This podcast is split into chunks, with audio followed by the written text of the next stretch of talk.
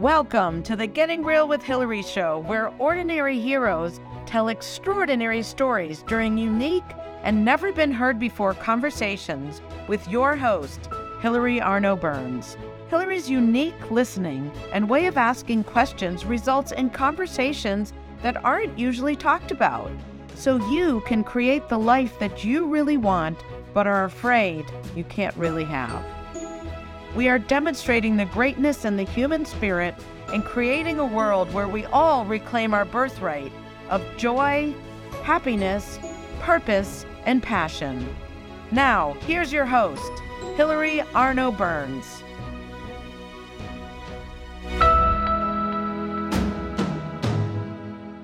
Welcome to the Getting Real with Hilary show. And today we have a very special guest. Really special. I know I say that every week, but this one's really special. Okay, so before we go there, I'm going to let you know about my books in case you haven't heard of them. Real Talk is a book about speaking up. And if you're a people pleaser like me, this book can literally change your life. Um, this one uh, is uh, tools and techniques for uh, freedom, for getting free from where you might be stuck, or maybe if you're upset sometimes and then you get upset because you're upset. This one will literally free you from that. And uh, you can start having way more fun in your life and stop thinking there's something wrong with you. And then this one is my old favorite the second piece of French toast, my memoir. If you happen to be in a marriage where you might have said to yourself, I wonder what happened to me. This book is for you. That's what happened to me. And this is my story about how I refound myself. And it's it's a great summer read. It's juicy. It's got some, it was courageous of me to do it. And here we go. I keep losing my keep losing my shirt for some reason. You know what? Now that I've shown my books, I'm going to take off my green screen. Okay, so there we go. There's my shirt. I am not naked. And now I can I can uh, introduce my guest, Dan Holmes.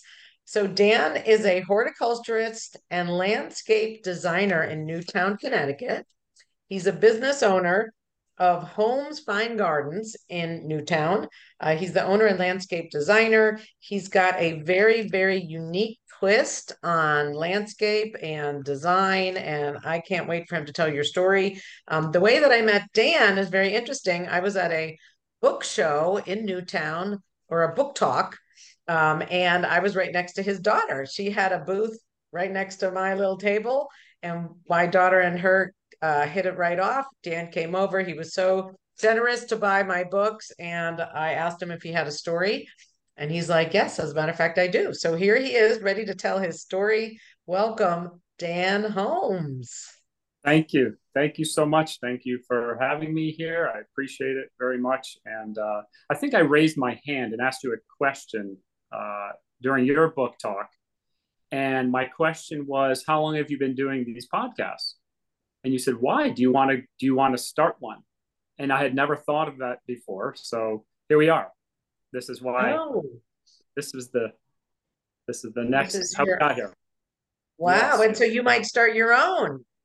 Well, no. This is this is this oh, is good enough for me. Okay, you wanted to be a guest. Okay, good. Absolutely. Yeah. So.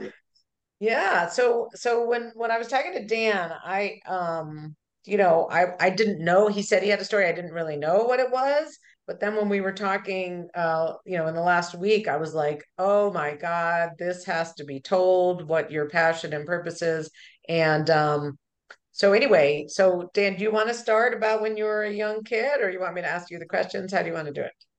Uh, sure, a little of both. Um, you know, okay. born, raised in Connecticut, um, started in Norwalk and early age fourth grade, moved up to Newtown and was here for a few years. My dad was in California, my mom was here, so I just kind of went back and forth uh, to the east and the west coast, and decided to stay out in California for the rest of my high school years, and stayed in, stayed there for college. My mom was hoping I'd go to UConn to study horticulture. I knew I wanted to study horticulture, um, and you know, even as a kid, I was pushing the lawnmower around, doing that kind of work, starting out in the garden, helping my mom in the garden, and um, decided to pursue it full time, uh, you know, as, as, a, as a student. And, but always have been around plants as a kid uh, in the eighth, ninth grade, there was a, a pretty well known rock garden up the hill from my house in Newtown. Uh, Jim, uh, Jim York, um, had a beautiful garden. So I would spend days after school tending to these rock garden plants and these very unusual plants. It's just opened a whole new world uh, to me, both in terms of exposure, the types of plants, and how to maintain them. So I kind of right away knew that it was something that I wanted to get involved in. He had me doing all kinds of interesting things, building walls out of newspaper that would decompose in 20 years. And, you know, so really just kind of avant-garde things. He would have uh, trees that he'd flip upside down after they were cut and he'd make like little people out of them, these little statues in the garden. So he was definitely like avant-garde back in the day here in Newtown. So a little eccentric. So that was kind of my one of my first early forays into gardening. How did you happen to were you working for him? Did he pay you or you were just so fascinating? Yeah, fascinating. there was a sign at the local Dodgingtown market, little little index card. And so I went down between I was babysitting, doing whatever I could to make money back in the day. And uh, that became something I did regularly after school. I would go up there and on the weekends and and work for him. And uh, he must have loved you, right? Because you were so interested. Did he just love you? He I mean, he did. He had a lot of you know he had a lot of big property, so he needed a lot of help yeah. for sure. A lot of need, um, and uh, that was a you know certainly ex- a good exposure. I'd say right now, unfortunately, the garden I've gone by it, and there's still some beautiful plants, but it's it's grown in quite a bit. A new uh, owner, he's since passed. Um, but after that, I, I, like I said, I studied horticulture in California, went out there, so I always had that West Coast kind of exposure as well. And uh, I went to school in Cal, Cal Poly San Luis Obispo. And what a beautiful area that is in the central coast of California. And after graduating college, I, I, I really missed the my homeland here. I feel Connecticut, mm-hmm. you know, with the amount of rain and the greenery and just just I used to go for rides with my mother up to the White Flower Farm. So I kind of missed that. It was just very arid out in California. I love the landscape out there. Um, I still get out there quite a bit. Still have family there. So after working in various for different nurseries or a landscape architect and different contractors, uh, I decided about 20 years ago to go out on my own, and uh, haven't looked back. So I, I'm still at it. And the I guess what what struck me is the even now the amount of um, work it requires to to take care of a property, and it led me to um, really thinking about how do we do that in a way that makes sense. And you know, the, the mountains and the prairies and the streams around us, they don't really need much.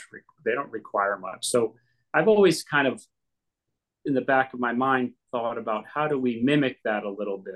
How do we take a uh, a landscape and make it be less high maintenance, you know, a high amount of labor to to require mm. that it's required. I think that's important for a lot of reasons. So I kind of, regardless of the job that I was in, different people I was working for, I always kind of gravitated towards ways to make uh, the landscape both aesthetic and yet maybe highly functional, but yet also be efficient, you know, and how it's how the plants are used. So a lot of my work now is is I've refined it over the years, and we're always learning things, always uh, there's so much to know in that space of you know native plants and ecological landscaping, which is I consider the type of work that we do ecological landscaping. And uh, and so yeah. Are those when you use because when we were talking, you talked a lot about the native plants and what's natural there. Is that what makes it lower maintenance? Is when you use the natural plants of the area? Would you say? or what makes it less maintenance? I would I would say definitely the choice of plants and the location of plants and how they're planted for sure. Uh, much of the landscape that when you drive around, you see, you know, pretty bushes and whatnot. They all have a part in our landscape, but unfortunately, so often they're planted in such a way that they require a lot of pruning, so that people are pruning things oftentimes. Whereas if you were to space things properly or put the right plant in that place, you probably would need very little pruning, if, if at all. Um, really? And I, I love a well clipped Japanese garden. I mean, I appreciate all types of gardening and all types of gardens. But I think because of the amount of time people have and the amount of resources that they want to put into their their properties, there's a way to do it that is very sensitive to both the environment and to their their budget. We try to always look at that. Um, so yes, I think native plants by and large require fewer inputs. They don't require any, if all, fertilizers. Uh, pesticides, oftentimes, they're more disease resistant, they're more cold hardy, they're specific to this area. That's on one level. The second benefit is that they typically live longer. They typically require, um, so there's a financial aspect too. You, you have fewer inputs, less, less to maintain.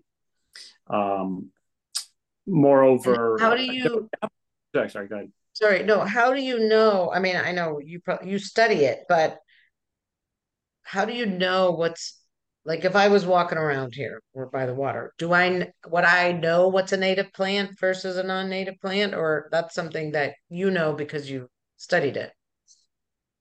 There, I'm learning stuff every day for sure, without a doubt. So it's not something that you can go, that's native, that's not, that's not, right? Around here, I have a pretty good handle on that. Uh, the natives yeah. versus non. The um, the reason why it's difficult to to see the difference and to to recognize the difference uh, from an outsider standpoint is that the non-natives can be so ubiquitous and so um, overwhelming and aggressive and invasive that they they overwhelm an entire area. It's hard to imagine that they're not native to this area. There's uh, all kinds of examples. Like, what? like what's an example? Uh, the Russian olive, which was introduced by the highway department uh, for to slope stabilization. It's a beautiful fragrant, but it, it reseeds and repopulates itself. I guess I should back up a little bit. So there's a lot of talk of sort of invasive plants and why they're a problem. Uh, the invasive plants there's lots of plants that are introduced. They're typically they're not from this area. They were either brought over by accident or brought over and introduced to the area and kind of escaped into the wild. And a native, an, an invasive plant is a plant that is able to reproduce itself on its own and kind of spread either via wind or birds, you know, pooping out their seed, and they they really take over an area wow. because of that. You know, you know what I'm thinking of? Is Pachysandra. Is that a native or a non-native? Because that, that, took over my parents' backyard. Yeah, that particular the, the evergreen one is not native, but it's also okay. not considered invasive because it does not okay. necessarily move itself from that location to your neighbor's property and then a mile okay. across the town or two miles down the road. It pretty much stays local. Uh, so what's another like, invasive? Yeah, go ahead. Sure, a Japanese barberry which you see in the woods. It has a little thorn, uh, quite spiny. And that particular plant, uh, for a lot of reasons, in, invasives can be problematic. That is an invasive because it. Most invasive plants are problematic because they they occupy an area, and they disallow they disallow the native plants to thrive, therefore forcing our native insects and birds to seek elsewhere. There's no, it's not a, there used to be a food source there for them. Now there's no food source. And so not having that food source, and we wonder why there's a, I don't know what the percentage is now, a 80% decline in bird population and insect population, bees. Tremendous. Loss of habitat really is reflective of that. So every, I, the, the, oh anything we can do, I feel, to disallow non native plants, even if they're not aggressive and invasive, to disallow them and remove them, eradicate them however we can, and to supplant them with native choices is always uh, a great option. It's something that we we strive to do. And the reason why I was starting to say is that these these yeah. non-native plants they're everywhere. You drive on the highway, you drive down the road, all the vines in the in the trees typically, most yeah. of those most of those that they they you know you're going out your driveway, you're trying to get around the corner, you can't see because there's a bunch of vines in there. Most of those plants are non-native uh, invasive plants. They're they're everywhere. When you start looking, you start realizing uh, how how plenty they are. So, wow. So so what would I mean? What can we do to bring back the natural? Well, it, there's a lot of opportunity. I think there's a lot of people recognizing this. A lot of municipalities recognize this. Uh, the states recognize this. Um, gardening clubs are recognizing this. Conservation groups recognize this. School groups. So there's all kinds of ways people can get involved, either on a local level or on your own backyard, to eradicate them. Some some plants are terribly aggressive and very difficult. Um, whether or not I'm not going to get into the herbicide discussion, although whether there's a place for it or not. Go um, ahead, get into it. Yeah, well. yeah, this where this is about saying what people aren't talking about. So if we well, can't say it here, where can we talk about it, right? Yeah, yeah. I think the the herbicides can certainly be effective and kill off non-native plants and all plants clearly uh, the roundups of the world and all these you know monsantos they get a quite a bad rap. And they can certainly change the soil biology. Uh, you know these chemicals can certainly do a lot of harm. They're highly effective in doing what they do. They're very targeted. But they can also do a lot of damage. There's all kinds of water pollution. There's all kinds of human pollution that you know we ingest these. It's in our food. It's in everywhere. There's a lot of chemicals that are in our water in our soil in our fingernails in our hair uh, that we absorb. So there's a lot of it. You know i think the organic food movement the you know rodale institute with their you know push for organics is a great step in the right direction. We need a whole lot more of that so uh, getting back to the soil soil yeah the the native plants as far as gardening goes and aesthetics yeah. and aesthetics landscape for most homeowners there are definitely ways to get rid of invasive plants without the use of chemicals. We strive as a company to always do that. And how do you do it? We either usually many different uh, avenues. We'll either mechanically remove with a piece of machinery, an excavator, a small excavator, sometimes by hand. Sometimes we will cover an area with either a sheet plastic, like a large sheet plastic, especially in the summertime. If we want to create a meadow, and the area was at one time filled with lots of invasive plants and all kinds of challenging plants that are too aggressive, if we allow those aggressive plants to remain and we're trying to plant, let's say, a meadow into a beautiful backyard, into a sunny area, where for years these weeds have grown, these weeds and other aggressive plants, if we don't eradicate not only what's currently growing, the green material, but the mm-hmm. soil has in it, in the soil, has a seed bank of seeds that subsist for years. They'll, so they'll, they'll, and so you have to kind of allow the soil to grow out, kill it off, either solarize it with a cover and let it cook for up to six months, maybe longer. It could be a whole year. Wow.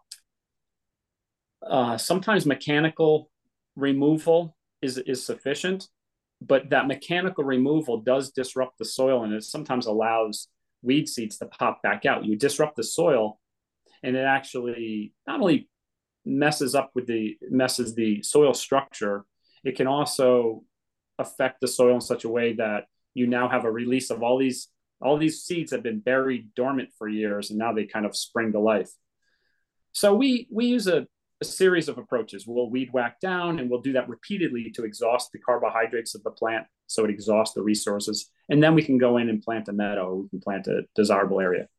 We also sometimes will do something called sheet mulching, which is a process wherein we lay either newspaper down or some other decomp- decompostable material and then pile mulch on four to six plus inches of mulch.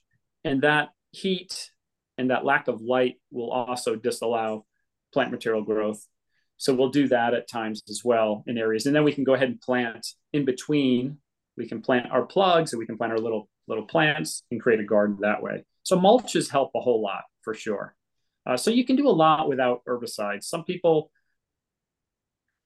some people are still going to use chemicals. Uh, you know, it's they're out there.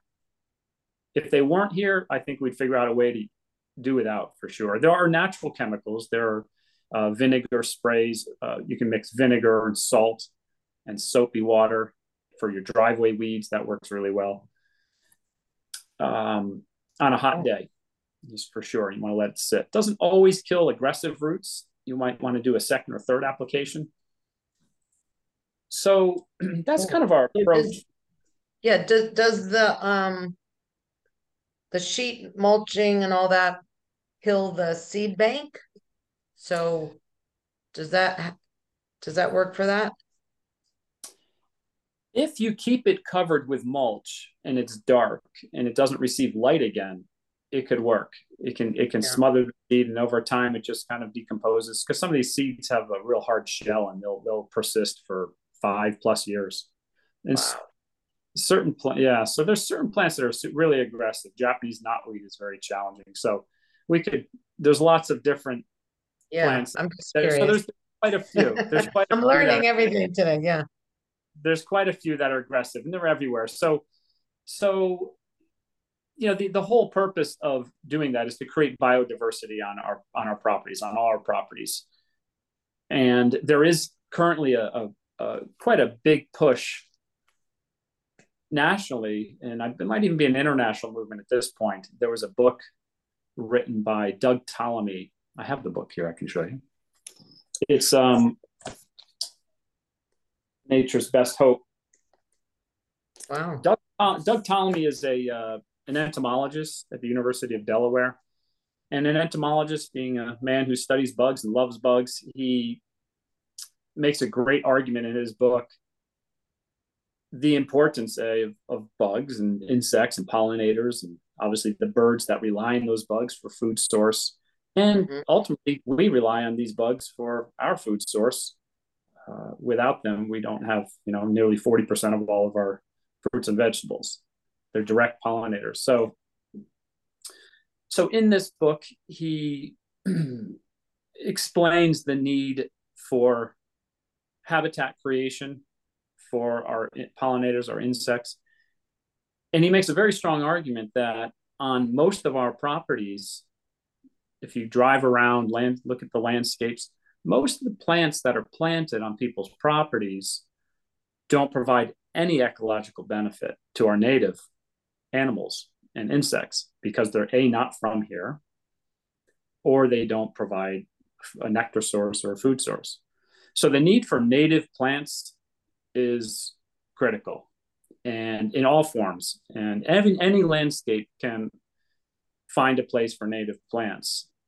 And they can be used in such a way that they don't have to be considered messy. They can be used in a stylistic way that is, uh, you know, highly functional and beautiful, and yet feels good to be planting them because they they are really your your landscape comes to life in an amazing way when you start embodying your landscape starts you know being populated with these types of plants so so that that in his book again getting back to it he he makes a strong case for not only removing invasives on your property but the fact is that we have a large percentage of our land in this country is on, in private hands it's not just national parks. It's not just federally owned or state owned. All the little houses of America have collectively as much acreage as acreage as our national parks. So it's a real he feels it's a real opportunity to to create this biodiversity. And so in doing so, he's urging uh, residents all over the country to use their home and create, in essence, their own homegrown national park. And this homegrown, this idea of a homegrown national park is utilizing your own property to create that oasis for the birds and the bees and the beneficials by simply planting native plants. And so I when I go to I go to a lot of properties and, and this made a lot of sense. This only happened in the last two years or so. And there's a movement in various towns throughout the country, this this homegrown national park movement. And they have an interactive website. It's, it's uh you can click on it, you can click on your town, you can you can sign up to create a, a park on your property or a biodiverse garden, let's say. Now, when you say only in the past two years, do you mean the homegrown national park movement, or do you mean yes. at native plants? You've been looking at native plants for longer than that, right? Yes, yes. This homegrown national park movement is a is a fairly okay. new um, development, and uh, cool. It's it's yeah, so it's it's happening all over all over the country. It's it's, That's awesome. It's quite exciting. A lot of people are signing up. Our in Newtown, we we started a, a program here, and uh, it's kind of an offshoot from a book club.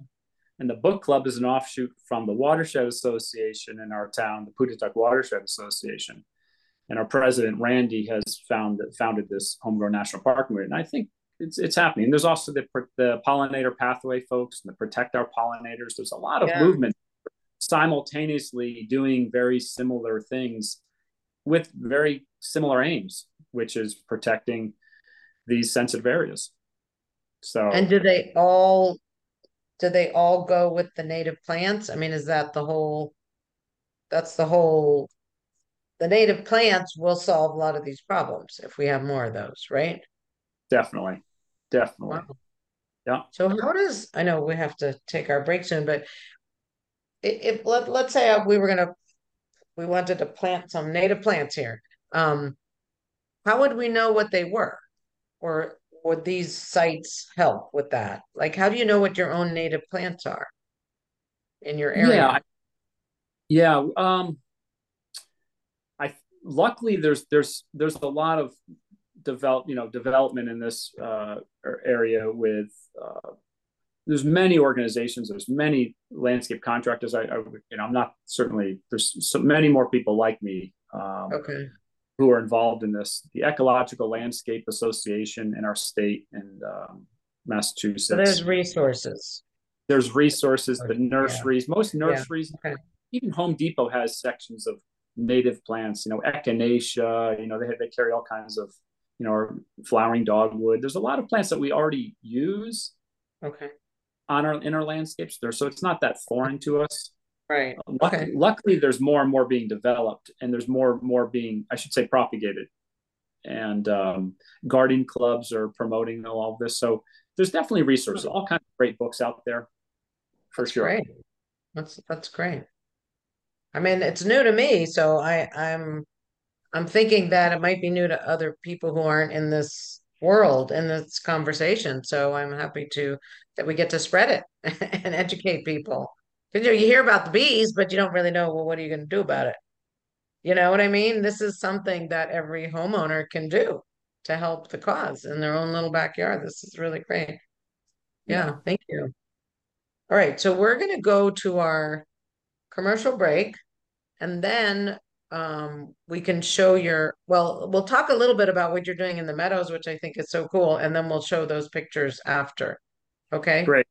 So get them ready. First of all, we'll have a break from our sponsor. So thank you.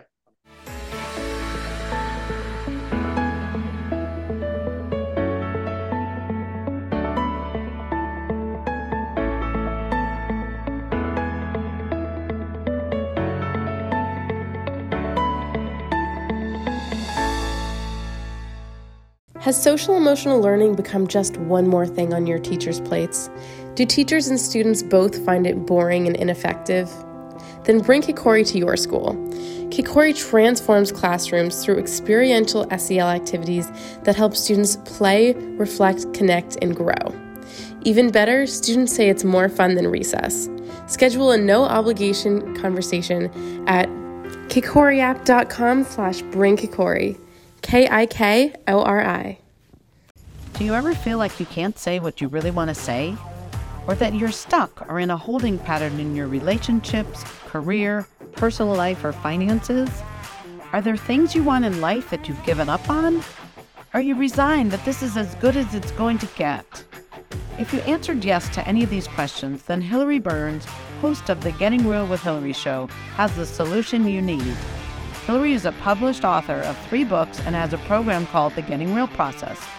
This process frees you from what is holding you back, allowing you to create a life you love. Don't believe it? It is hard to believe that it could work, isn't it? The proof is that hundreds of Hilary's clients have used the Getting Real process and are now free to create whatever they want in relationships, career, finances, enjoying life, or just loving themselves more. So go to realtalkwithhilary.com and order Hilary's book, Real Talk, and set up a conversation.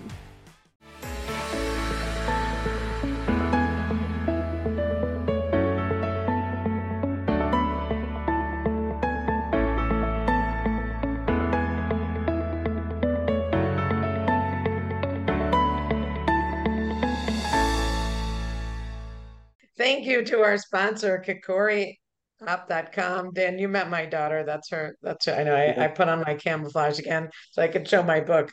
Um, so anyway, so Haley, my daughter, works at Kikori. It's a startup, and it's also very um, important for our children. They they have it's a social emotional learning app where kids can get connected, get socialized, especially after COVID. So if you have a school or you want to offer it at your school, go to kikoriapp.com and reach out to Haley. And then again, the Real Talk book, that was my commercial. And what's different about this is that you actually get to say all the things that you don't normally say. You might think it's wrong to say, you might be ashamed. This book gets you free, gets you out of your head. And once you get free, you literally can create what you want. And it's a safe space.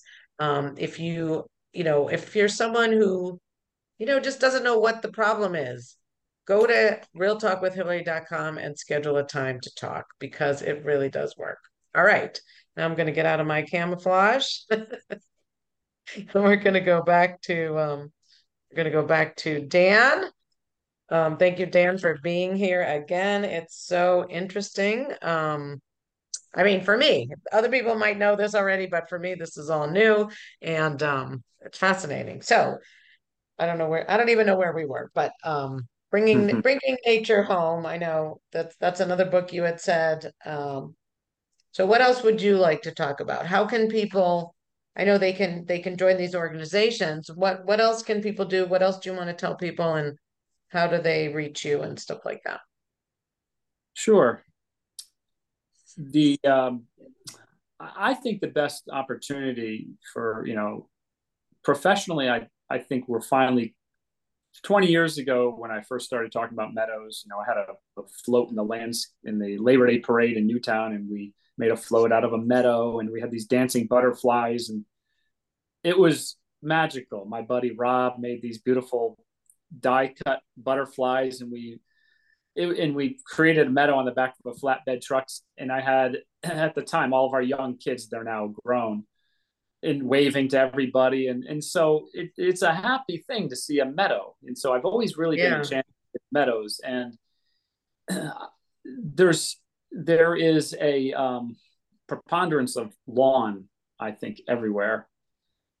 And I look at opportunities for us to develop more spaces for our pollinators and our bees and our bees and our birds and and beauty beauty truthfully and less maintenance so again. So are lawns not conducive to the pollinators and and the bugs? They kill that off, or is that a? It's not an invasive, but is it a not, not native? It's not at all. They're not at all native. They're uh, they are areas that are nice to recreate, to play on.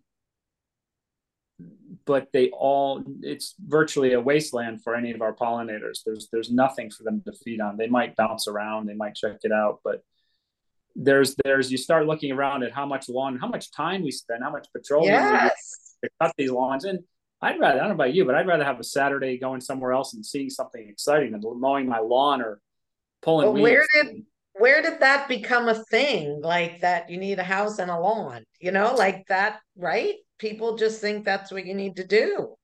Yeah you look at the old estates in england with those long traverses of lawn and the you know fields. I think it started there. It started back in the european days and i think when people came to america you know these prairies these big open prairies which are conducive you know they're they're prevalent in the midwest. So maybe it's that that that feeling of having a, that lawn space and we all want to have that little slice of heaven. I'm not sure but to me i, I love i love a, a, a, nice lawn i'm i'm not against the lawn by any stretch but i it's a matter of how much we need it and where we need it and what are we using that lawn for if it's just no yeah, kids to play something to cut yeah it's a we lot weren't even allowed to when we were growing up, we still, my father's passed away, but we would get yelled at, don't walk on the lawn. So it wasn't even like a useful thing. It was just something yeah. he took great care of and, you know, spent yeah. Hours maintaining it. But for yeah. what? Yeah. Interesting. So I, I never I that. That's so interesting. So what would you put instead? I know you you like meadows. Could people instead of a front lawn, they could have a meadow? I mean, yeah not everybody wants to look at you know again i think it comes down to uh, it has to be used in a stylistic way in a way yeah. in an area that makes sense for people um, you probably don't want to have your meadow run all the way up to your kid's swing set. You know you want to have an area that's mowed around the swing set an area that you're you know people are worried about ticks back here especially. Right. And most of the tick population, what I will kind of counter that with is if you were to do a drag test with a white cloth, and they do this in, in fields to check populations of ticks, if you were to do that through an open sunny meadow, you'd find very, very, very few ticks, very few. Ticks prefer a moist, cool, damp area. They they they love those damp damp spaces and cool spaces. They're they're not going to be in the sunny sunny locations in a beautiful sunny meadow. You're just not going to find that. You go into the woods, you go around stone walls, anywhere where there's mice that can get in. They love to crawl into those spaces. Mice and deer; those are the two uh, most prevalent mammals that that that ticks uh, you know live on. And there's a real connection between. I was talking about Japanese barberry before. Yeah. Japanese barberry alone, that one plant has a real health implications. It's, it's, a public safety hazard because you have a preponderance of barberry, which in essence, barberry is able to change the pH. Of, I want to see what it looks like. Would I recognize it? Uh, you would when you when you pinch it. It has very sharp spines, hmm. uh, little short thorns. Uh, they they they sell all kinds of ornamental versions of this Japanese barberry still to this day. Oh, you can't and, see, but it looks. I mean, it doesn't look nasty. It looks pretty. So there's there's they're they're used ornamentally. The the the cultivated varieties of this uh, rosy glow and crimson pygmy. They're they're used in our in our landscapes by some people who still plant them. Uh, and nurseries still grow certain certain portions of the certain cultivars of these. Uh, the University of Connecticut years ago realized that this was a big problem, this barberry, uh, because what what the barberry is doing is it, it changes the soil pH to allow to push out invaders, so it actually can make its its soil profile conducive to itself. So then the barberry, you'll see you go into a forest and you, where there's one barberry, there's thousands. So it kind of repopulates itself. Wow. The birds take the seeds, they eat the fruit, they poop the seeds everywhere, and then there you go. You get barberry everywhere. And then what happens as far as this the public and health? They don't. Well, you can't see, but they don't look. Wait, let me just see if I can. I got to put my camouflage. Whoops! Wait, that wasn't it. My green screen. Sorry. let me see if I can show this so people can see. So yeah, that's, that's what like, like it it doesn't even look like like it's a nasty thing. It looks pretty, right? So people don't even know that they're planting something bad, right? Well, they they may not, and it's it's been used uh, for a long time. I don't remember when it was a Japanese uh, introduction, and so what's happened is here's that's a, here's a, another one. Yeah, yeah, that that's the cultivated variety, probably called Crimson Pygmy or something like that. It's a red leaf variety. There's yellow leaf varieties. There's green leaf varieties, and so what happens is the birds will take these and they'll distribute these seeds. The the that one plant has been cultivated for a long time, maybe hundred years or more. I'm not quite sure. So the University of Connecticut decided to uh, see which particular cultivars have the highest seed count, because those that have the highest seed count are going to be the most aggressive, the most invasive. Mm-hmm. So they they they have categorized. I think it's 20 different cultivars that have the highest seed count, and they no longer are producing them.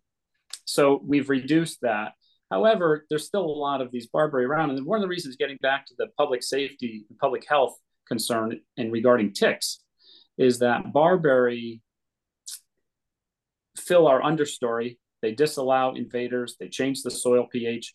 On top of that, because uh, mice burrow into the ground, they bury around the plants, and they can hide in the barberry wherever there's barberry, there usually a very there's a preponderance of mice, and mouse mice ticks live on mice to great degrees, and so where you have a lot of barberry, you have a increase in mouse population, an increase in tick population that is through the roof.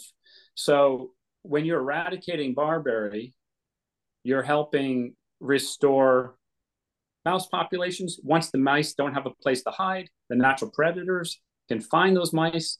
They can do what they need to do with those mice, their food source. So it's all about balance. You know, the yeah. the the having too much of this one particular plant that's taking over, it creates these imbalances. You know, you take away the wolves in Yellowstone. Now they've reintroduced these wolves all kinds of plant life has returned. The herbivore you know all kinds of balance has happened because of that. You un- things it's like our own health. One thing gets out of whack you know then then something else occurs. So so that's that's uh, that opportunity to there's always there's many opportunities barberry removal of plants on your property.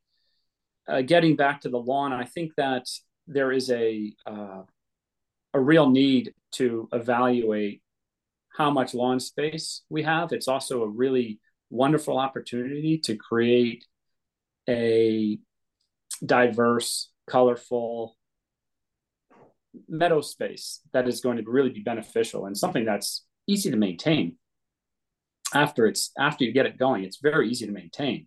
And it's it's fun as hell to watch all the all the insects and birds that that appreciate what you've done. It, it just feels good to do that for sure. What defines, I know you have some pictures.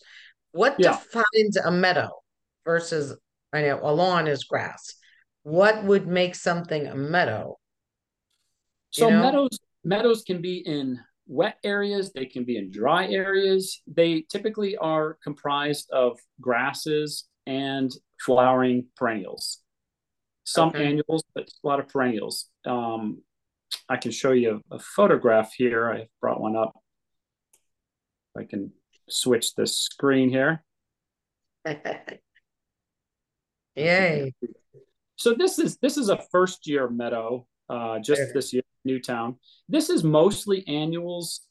We did that for purpose. The purpose uh, we did that is we wanted to give the client something to look at while the perennials are developing. So it's going to take a full two years, maybe three years, up to five years to have all of the perennials really take root and really get to size where they can flower.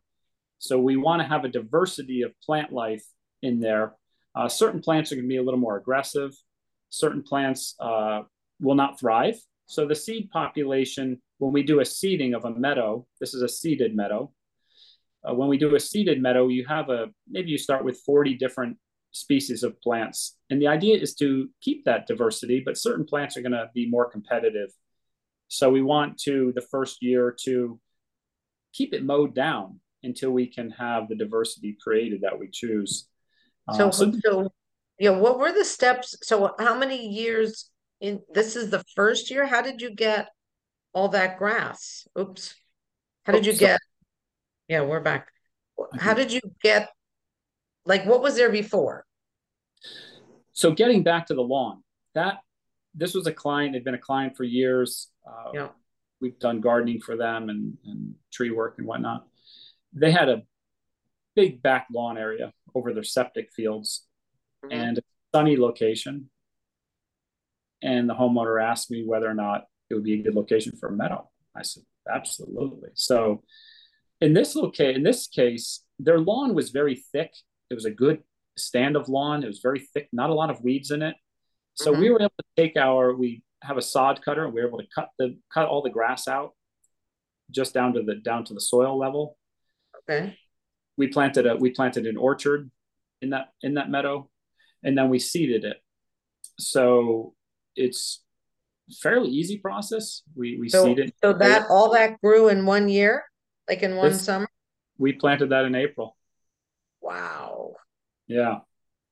Yeah. So that's amazing. And all the flowers you planted the flowers. So then you planted perennials. So the next year, and the next year they'll just come up. They'll come up. Yep. So it, it literally needs one year of mowing. I mean, one time, uh, sorry, one time a year mowing. Yeah.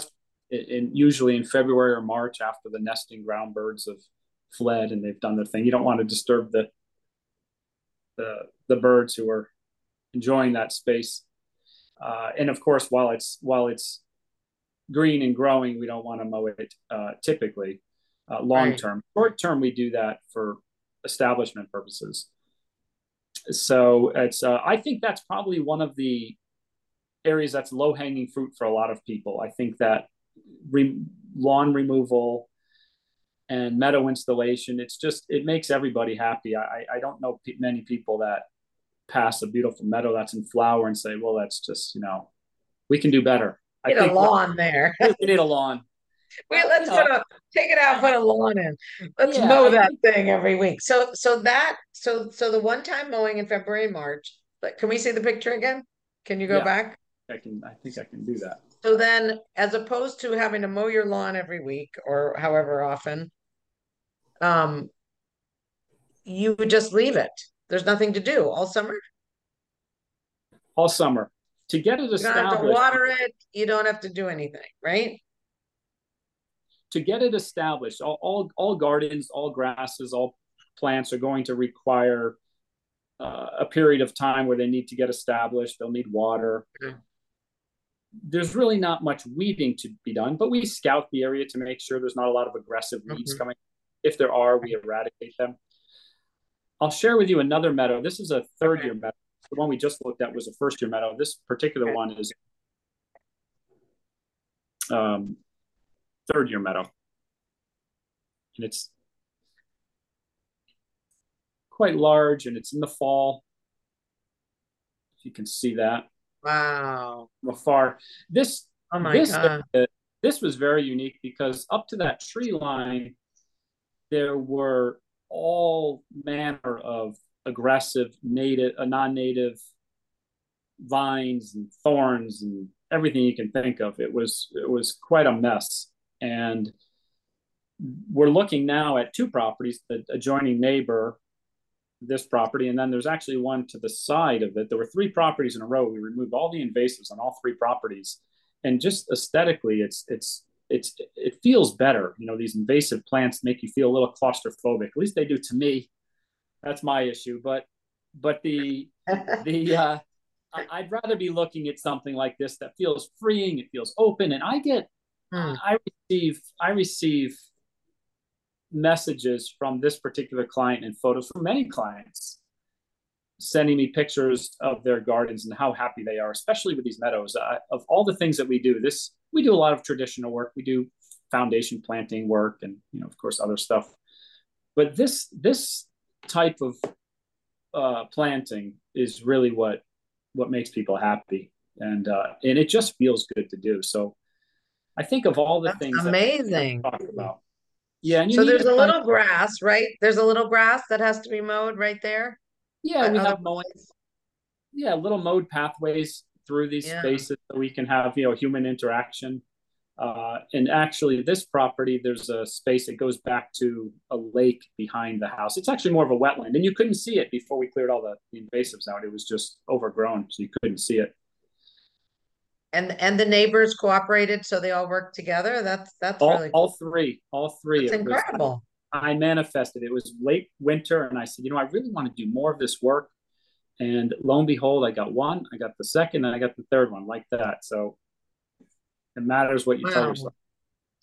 Wow. All right. And then you had that. So if you're listening on audio, I'm sorry that you can't see these beautiful meadows. I mean, I was like, I want a me- I want I want a meadow now. I don't know where I put it, but I, I want so, so beautiful. Yeah. Well, we just have these rocks around this house. So I wonder if we could put a meadow in instead. We're right on the wetlands, but anyway, all right. What's your third one? Because we only have a few more minutes. I want to see if you can pull it up. Let me see um, if I can pull this one up. Yeah.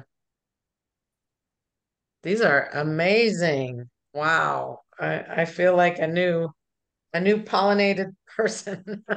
no, I had no idea. I didn't I didn't know any of this. So I'm happy to be able to share this with people and you know who are ignorant like me. Wow. It's incredible. Here's one more that I think we yet to share with you. okay.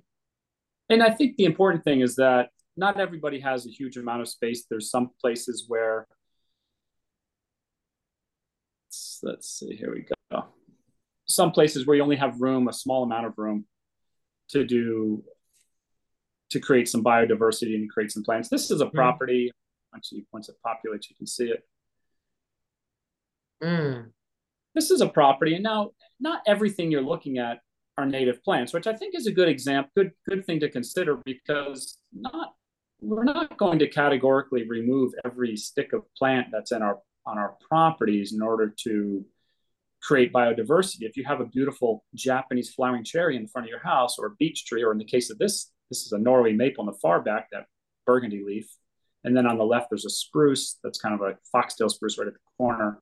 Those are not native plants by any stretch, but to get rid of them for the sake of you know creating this we don't have to do that. We don't have to remake it entirely. We can supplant our landscapes and add to it to get the aesthetics and the diversity that we want. And a lot there's nothing wrong with some of our ornamental plants. I call them ornamental versus native plants.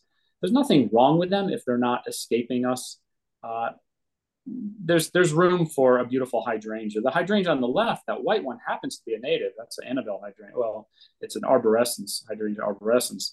That is a native, but there's lots of hydrangeas, the blue ones that you see in Nantucket. Those are not native to this area, but they're not mm-hmm. considered aggressive or invasive. invasive. So we sometimes use them, and people just have to have them. So uh, we try to we we aim to please where we can. But this is an example of a property where the front of the house. It overlooks it's it's at the top of quite a high hill, and we used a lot of natives. They wanted some privacy a little bit because people can look up to the house. But it's a beautiful little entryway and mixed with all kinds of like like I said once again mostly native plants. So it's all about layers. It's about textures. It's about creating more diversity and having different layers of plants. Mm. Often our, our landscapes, as you drive around, are kind of single plane, you have a row, row of rhododendron, you have a row of azaleas, you have maybe pachysandra, as you mentioned. so so having having that diversity is it, it's just pleasing to the eye. Wow. And well, thank you so much, Dan. This has been so interesting. I think we're I think we're about out of time, but um, thank you so much for imparting us with your knowledge and your passion and I'm assuming your purpose because it's it's very very it's very cool. So what would you leave people in closing if they want to get in touch with you? We can put it in the notes, but what would you say would be someone's best step? I mean, I have your number. I don't know if you want to give that out or your email or your your website or sure. you want people to contact you or no? Sure, absolutely, absolutely. stay in business, so we need, you know, we we love doing what we do. We love reaching more people. We want to reach more people. Uh, luckily, there are some good practitioners out there. Uh, we've been doing it for quite a while, and I, I uh, we're definitely passionate about it. It's it's uh, be happy you can call us uh, on our phone number, Holmes Fine Gardens. We're in uh, dot com. You can reach us that way. we service Connecticut, parts of Westchester, parts of New York. Uh, we've traveled further for consultation and for design purposes. We have no problems doing that. And we will come in, we can consult with you. You can do the work yourself. We can work in any way, form, or fashion. We just really want to spread the word that it's important work and it's possible. And mm. I, I think there's a real uh, push to do this. Uh, people are feeling it. I think it's you know, everywhere you, you listen to um, the news. There's there's a need for this, and so I think I think it's easier for people to get overwhelmed and in essence, like a lot of things, don't feel like they have the tools or the knowledge to do it. But we'd be happy to take a phone call, even for sure. Right. Okay. Happy to come out and take awesome. a assess a property. So all right. Well, thank you. It's been so interesting. And it's so it's www.holmesfinegardens.com, H O L M E S, finegardens.com. This is Dan Holmes, horticulturist and owner and landscape designer of Holmes Fine Gardens. Thank you so much um, for I guess this is your first interview, so thank you for your courage and sharing your knowledge. Really, it's, it's very it's fascinating. Thank you and so much. Helping the planet. We're helping the planet, right? Trying to do what we can do for sure. Yeah. Well, thank you for having me. I appreciate it very much. You're welcome.